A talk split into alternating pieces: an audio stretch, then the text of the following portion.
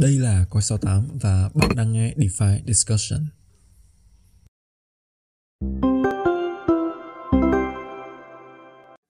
Ok, xin chào anh em. Rất vui gặp lại anh em trong một tuần mới và đây là một tập mới của podcast DeFi Discussion.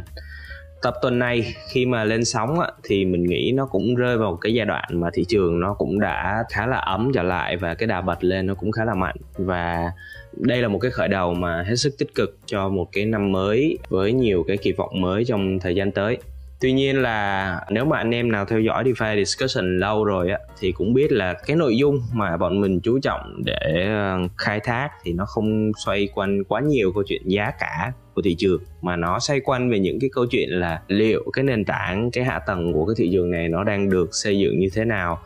và nó có được cải thiện theo thời gian hay không. Thì đó là những cái thứ mà bọn mình luôn dành thời gian để nói rất nhiều và để chia sẻ rất nhiều cái góc nhìn của mình về cái vấn đề đó thì cái chủ đề tuần này thì nó đơn giản chỉ là một cái suy nghĩ nó vô tình. Uh, nó lóe lên trong đầu mình thôi. Trong cái lúc mà mình cũng đang lướt trader và theo dõi xem là ở uh, cái bối cảnh hiện tại của thị trường nó là như thế nào. Thì bọn mình cũng chia sẻ ở trong một cái tập podcast cách đây một hai tuần thì sẽ rất là hay nếu như mà chúng ta có thể share những cái view những cái góc nhìn của mình lên uh, với nhau và cho nhiều người khác cái cơ hội để họ có thể stress test tức là họ có thể gọi là tranh luận và thử thách cái cái góc nhìn đó. Thì uh, tập tuần này sẽ là một cái cái view như vậy. Chắc là không dài dòng nữa thì mình sẽ đến với cái câu hỏi của tập tuần này đó là liệu DeFi nó có đang được chuẩn hóa dần và nó đang tiến sát lại với cái thị trường tài chính truyền thống hay không? Thì um,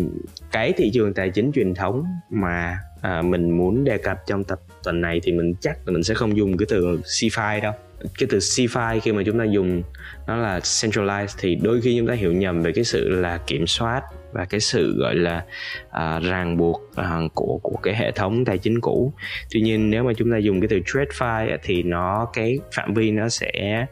rộng hơn và đâu đó nó sẽ gọi là bao hàm luôn cả cái cái khái niệm DeFi mà chúng ta thường hay biết uh, khi mà tham gia thị trường crypto ha. Vậy thì tại sao mà mình có cái pop up liên quan đến câu chuyện là tại sao DeFi nó đang dần được chuẩn hóa? Đó là nếu như mà anh em nào theo dõi thị trường crypto cách đây khoảng Ờ, hai uh, ba tháng gì đó thì cũng thấy là một cái topic liên quan đến câu chuyện là real yield. Thì cái thesis này thì mọi người cũng chia sẻ với nhau rất là nhiều. Đó là trong cái năm ờ, 2022 và 2023 thì mọi người bắt đầu tập trung vào à, sau một cái làn sóng tăng trưởng giá cũng như là gọi vốn nó tăng trưởng rất là nhiều thì trong 2022 2023 mọi thứ nó lắng xuống. Thì mọi người bắt đầu tập trung nhiều vào cái câu chuyện là à, liệu cái business này nó có tạo ra dòng tiền hay không và nó có tạo ra profit hay không.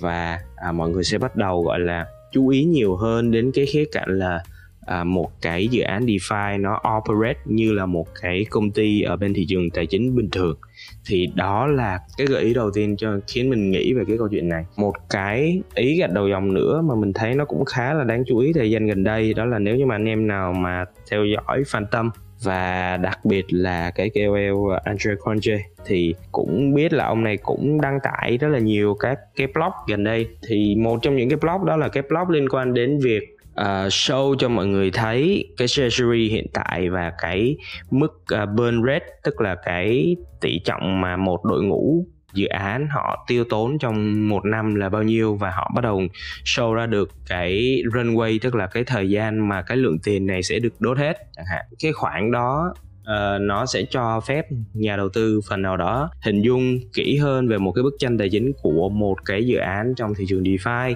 tất nhiên chúng ta không thể nào mà uh, tin tưởng 100% một cái bài blog như vậy được. Nhưng mà nó cũng phần nào đó gợi lên cho chúng ta là một cái, cái ý niệm gì đó. Tức là cái dự án DeFi bây giờ nó đã phần nào đó khác với lại những cái giai đoạn đầu uh, khi mà mọi người bắt đầu biết đến yield farm đúng không?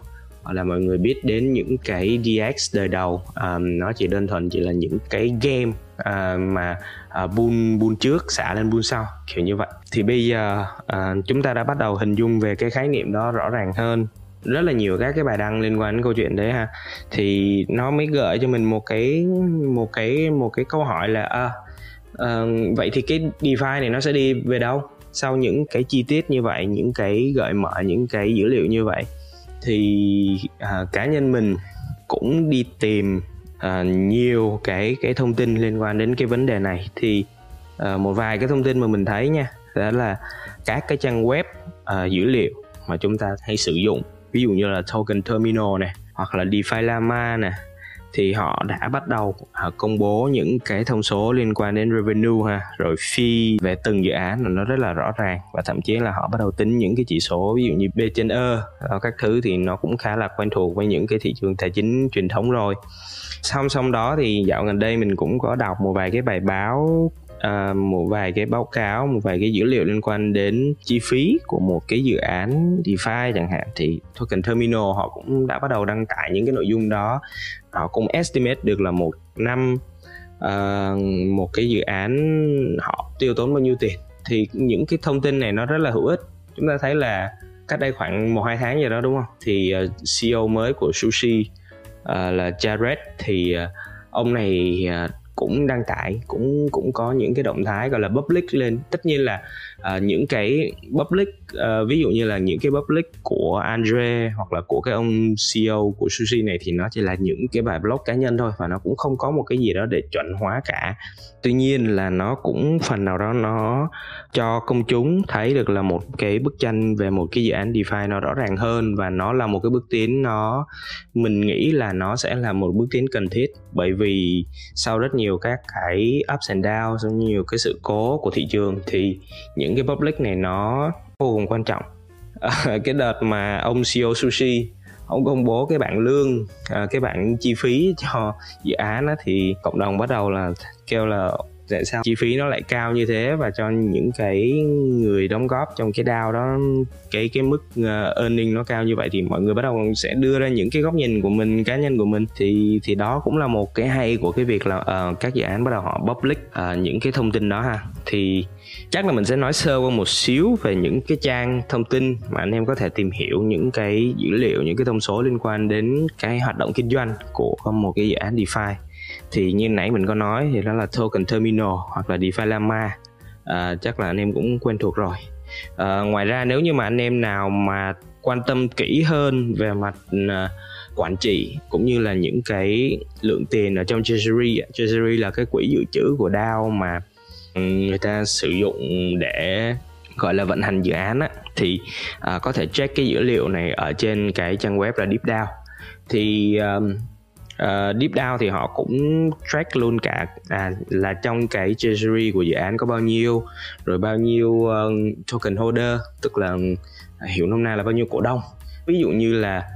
cái tỷ lệ mà người ta tham gia vote down là bao nhiêu tức là khi mà à, muốn thông qua một cái thay đổi hoặc là một cái cập nhật gì đó cho dự án á, thì thường là các cái DAO này họ sẽ công bố các cái proposal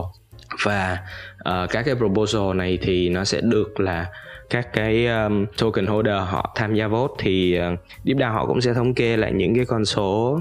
tỷ trọng cái người cổ đông tham gia là bao nhiêu uh, có active hay không có sôi nổi hay không hay là chỉ có một hai phần trăm gì đó vote. Thì đó thì anh em có thể theo dõi cái này.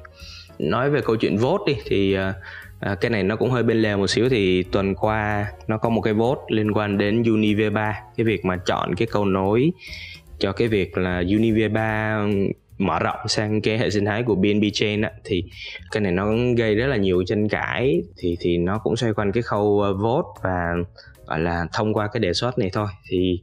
cái vấn đề này thì mình sẽ không bàn sâu ở trong cái tập hôm nay. Mình nghĩ nó là một cái topic nó khá là thú vị. Mình có thể khai thác liên quan vấn đề là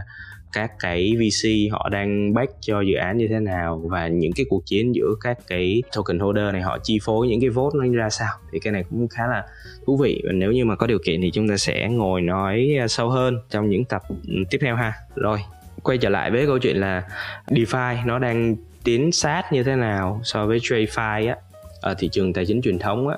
thì mình cũng muốn liệt kê ra một cái câu chuyện nữa đó là uh, real world asset tức là các cái tài sản ở thị trường truyền thống á, bây giờ thì nó cũng đã bắt đầu uh, được đưa lên không gian của DeFi rồi. Và điển hình ở trong cái mạng này thì chắc chắn là MakerDAO khi mà họ đã cung cấp những cái khoản vay uh, dưới dạng DAI cho rất là nhiều các cái ngân hàng ở bên thị trường truyền thống. Nói sơ một xíu về các cái stablecoin đi ha. Thì hầu hết các cái stablecoin centralized mà anh em hay sử dụng á, thì về cơ bản họ cũng lưu ký một lượng tiền uh, tiền mặt ở bên ờ, các cái ngân hàng uh, truyền thống và về phía blockchain thì uh, về phía cái không gian uh, tiền điện tử thì họ sẽ issue họ sẽ phân phối ra những cái uh, stablecoin ví dụ như USDT, USDC mà anh em uh, hay sử dụng. Thì đó cũng là một cái cách uh, nếu như mà nói một cách là về bản chất cách hoạt động thì đó là một cái cách để mang tiền từ những cái không gian tài chính truyền thống à, đến với lại DeFi đến với lại crypto thì đây là những cái cầu nối nó hết sức là hữu hiệu. Tại vì anh em biết là để mà tiền từ thị trường truyền thống mà nó muốn chạy vào cái DeFi này thì những cái cầu nối này nó sẽ phải uh, hoạt động nó hiệu quả thì nó mới thu hút được. Ok thì uh, cái điểm tốt của cái xu hướng này là như thế nào? Thực ra thì uh, như ban đầu mình có nói thì cái xu hướng này nó cũng chỉ manh nha một xíu cái uh, một vài cái signal mà nãy giờ mình có nói thôi. Tức là uh, một vài các cái dự án nó bắt đầu công bố những cái dữ liệu những cái thông tin nó lẻ tẻ như vậy. Rồi uh, có một vài các cái công cụ để giúp người dùng theo dõi như vậy mọi người cũng bắt đầu quan tâm đến. Về cơ bản cái mặt tốt của cái vấn đề này á, là cái dữ liệu ở trên blockchain thì nó sẽ rất khó để giấu đúng không? Và rất khó để làm giả à, nó nó khác nhiều với lại TradeFi thì đây là một cái cái hay đó là cái cái công nghệ blockchain nó vẫn có thể kết hợp được với những cái à, mô hình tài chính truyền thống và nó à, sâu ra được cái hoạt động minh bạch của các dự án. Chúng ta biết là ví dụ như bây giờ có bao nhiêu người dùng ở trên cái mạng lưới đó uh, doanh thu là bao nhiêu cash fee là bao nhiêu thì các cái dự án này nó không thể nào mà tức là nếu mà nó nó đưa tiền cho người dùng để nó làm số đẹp lên thì đúng rồi, thì thì số nó sẽ sẽ sẽ lên. Nhưng mà nó không thể nào mà, gọi là, áp dụng những cái thủ thuật, ví dụ như là giấu revenue hay là các thứ thì nó nó rất là khó. Khi mà dữ liệu ở trên blockchain nó được ghi lại từng cái giao dịch một như vậy và người ta thống kê, thì à, cái này là một cái rất là hay. Nếu như mà thực sự DeFi nó có thể tiến sát lại và nó được chuẩn hóa hơn, sát với lại những cái quy chuẩn mà tài chính truyền thống đang vận hành một cái nữa à, như hồi nãy mình có nói đó là à, khi mà mọi thứ được chuẩn hóa nhiều hơn thì dòng tiền từ cái thị trường truyền thống thì nó bắt đầu nó sẽ đổ qua và à, người ta bắt đầu tin tưởng vào cái application tức là cái ứng dụng của cái mô hình mới này và nó sẽ là một cái cơ hội và một cái tiềm năng rất là lớn để cho cái mạng công nghệ blockchain này nó có thể phát triển. Nếu như mà DeFi thực sự thực sự nó chứng minh được những cái những cái điểm ưu việt đó tuy nhiên để mà đi từ cái bối cảnh hiện tại đến cái uh, tương lai uh, một cái tương lai mà nó hơi gọi là mass adoption một xíu á thì sẽ có một vài cái vấn đề như sau mà có thể nó sẽ bắt gặp và chúng ta cũng đã bắt gặp thời gian gần đây. Đó là những cái vấn đề liên quan đến pháp lý. Đó là khi mà các cái dự án họ họ bắt đầu sell cái tầm nhìn của họ là một công ty có revenue có profit thì họ sẽ bắt đầu phải đối mặt với một cái bài test. À, nếu mà anh em nào mà theo dõi ờ, uh, SEC á, thì ủy ban uh, chứng khoán Mỹ á, thì uh, cũng biết là nó có một cái bài test nó khá là nổi tiếng đó là How We Test. Thì đây là một cái bài test để xem là một khoản đầu tư nó có phải là chứng khoán hay không. Thì đây là một cái rủi ro rất là lớn nếu như mà các cái dự án mà họ uh, muốn chuẩn hóa và họ đi theo dần cái hướng phát, triển của TradFi trước khi mà muốn mọi thứ nó clear họ phải giải quyết cái vấn đề này đã. Tức là làm sao để cái pháp lý nó không có nhập nhằng hoặc là nó gọi là nó không trái pháp luật. Thì cái này là một cái vấn đề mà chúng ta thấy uh, rất là lâu rồi. Uh, chứ không phải là predict. Tại vì uh, rất là nhiều các cái vụ mà giới chức Mỹ đặc biệt là sau cái sự cố của FTX thì họ cũng can thiệp khá là sâu vào cái thị trường crypto này cái rào cản thứ hai nếu như mà chúng ta muốn đưa DeFi đến gần với lại cái thị trường tài chính truyền thống hơn thì à, dễ dàng nhận thấy đó là cái custodial tức là cái lưu ký. Thì uh, về bản chất ví dụ như MakerDAO chẳng hạn họ muốn cho các ngân hàng truyền thống vay thì phải có một cái bên lưu ký. Đó thì cái bên lưu ký này thì uh, nó sẽ là một cái điểm tập trung về mặt rủi ro. Về thì uh, nếu như mà cái bên lưu ký này nó gặp vấn đề thì sao đúng không? Rồi dạo gần đây chúng ta thấy là nhiều cái tin liên quan đến Silvergate đúng không? Một cái ngân hàng mà hỗ trợ rất là nhiều dịch vụ cho crypto thì cũng bị điều tra những cái vấn đề liên quan như thế này. Thì có thể cái vấn đề phi tập trung ở trên không gian blockchain nó phần nào được giải quyết. À, nhưng cái đầu mà kết nối đó cái đầu mà à, đưa tiền từ thị trường truyền thống lên thị trường blockchain đó, thì cái lưu ký này thì nó lại ra vấn đề. Thì đó là cái cái điểm nghẽn về mặt lưu ký à, cái khâu uh, bridge thì anh em hình dung là khi mà trong không gian của blockchain chẳng hạn thì mình đi từ một cái hệ có nhiều cái thanh khoản cũng như là nhiều cái validator à, ví dụ như Ethereum chẳng hạn à, mà đi qua cái cầu ừ, qua những cái hệ nó nó ít decentralized hơn hoặc là nó ít thanh khoản hơn thì thì về cơ bản nó cũng đã phát sinh rất nhiều vấn đề rồi. Đây là một cái cầu từ cái không gian tài sản nó hoàn thành khác là một cái không gian ờ, tài sản truyền thống mà nó đi qua cái cầu đó nó đi vào không gian của blockchain. Thì nó phát sinh còn nhiều vấn đề hơn nữa. Thì cái này là một cái điểm nghẽn mà chúng ta cần phải theo dõi để xem là trong thời gian tới mọi người sẽ sẽ xử lý cái vấn đề này như thế nào hay là họ sẽ ok mặc định luôn như cái cách mà chúng ta đã chấp nhận và chúng ta sống với lại tether trong một khoảng thời gian nó cũng lâu rồi. Đó thì ờ, đó là một cái rào cản. À, cái thứ ba thì mình nghĩ là uh, nó là cái rào cản liên quan đến tính sáng tạo. Đó tại vì tại vì nhiều khi đôi khi nếu như mà mọi người bắt đầu thấy là uh, cái meta là build một cái business mà nó có revenue uh, nó có lợi nhuận rồi nó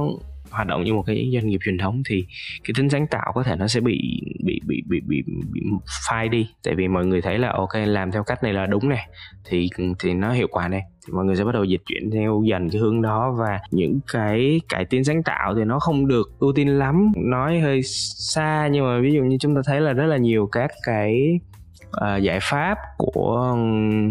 ờ, uh, Andre Conde chẳng hạn. Uh, những cái giải pháp đó mà nó nó không được khuyến khích. Mặc dù chúng ta biết là Andre thì ờ, làm ra nhiều cái dự án thì hầu hết là nó rất là kỳ cục và nó thường xuyên là fail. Nhưng mà những cái đó là những cái thứ mà nó đang ờ, thúc đẩy nó tạo động lực cho một cái ngành rất là mới do blockchain nó đi lên phía trước. Thì ví dụ như nếu mà chúng ta muốn chuẩn hóa mọi thứ thì làm sao để giữ được cái tinh thần cái mindset của một cái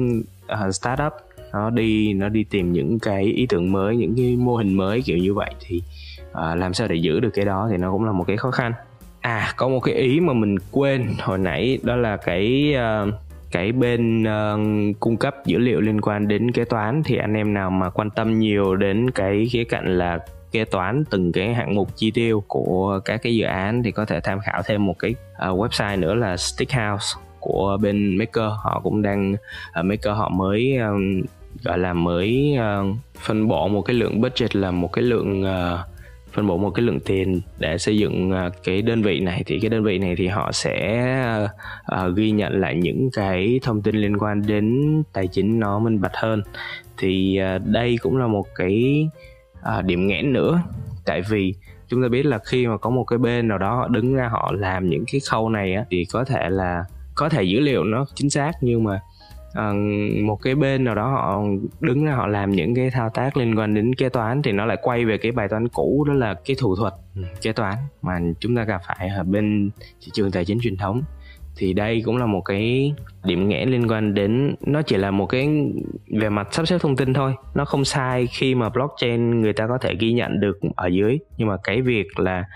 một bên họ ghi nhận, họ tổng kết lại như thế nào, để ra được cái con số cuối thì cái đó là cái khâu ờ, sau cùng. Còn cái dữ liệu của blockchain thì tất nhiên chúng ta phải thừa nhận với nhau là blockchain nó sẽ ghi lại hết và nó sẽ không sót và nó sẽ không thiếu. Đó do đó là nói là có cái tốt nhưng mà thực ra thì nó vẫn còn một vài cái hạn chế là như vậy. Rồi thì tập này nó cũng chỉ là những cái à, những cái suy nghĩ nó vừa gọi là những cái ghi chú à, nó vừa pop up nó vừa nảy lên trong đầu mình trong một tuần vừa qua thôi. Và mình thấy là cái này nó cũng khá là thú vị cho nên là mình cũng muốn share với à, các bạn đang nghe DeFi discussion và hy vọng là những cái dòng ghi chú này nó sẽ đâu đó gợi mở cho chúng ta những cái điều thú vị à, những cái từ khóa à, những cái công cụ nó hấp dẫn để chúng ta có thể tiếp tục đồng hành với thị trường à, với một cái cách mà nó có hạ tầng phát triển nó bền vững hơn. Và thay vì là những cái câu chuyện liên quan đến bơm mình đâm trong rất nhiều chu kỳ cũ ha. Và đặc biệt là khi mà thị trường nó cũng đang dần ấm lại và nó đang có những cái chuyển biến liên quan đến việc là tăng giá đấy. Thì có thể chúng ta sẽ cần những cái thứ mà nó hơi boring một xíu như thế này những thứ nó hơi con số như thế này khô khan. À, và nó nó ít được chú ý nhưng mà chúng ta có thể gọi là bình tĩnh lại trong cái thị trường nó vừa ấm trở lại ha. Rồi thì à, không biết nói gì hơn. À, cảm ơn anh em rất nhiều đã dành thời gian cho DeFi Discussion tuần này và hẹn gặp lại anh em trong những tập tiếp theo với những câu chuyện thú vị xoay quanh thị trường DeFi ha.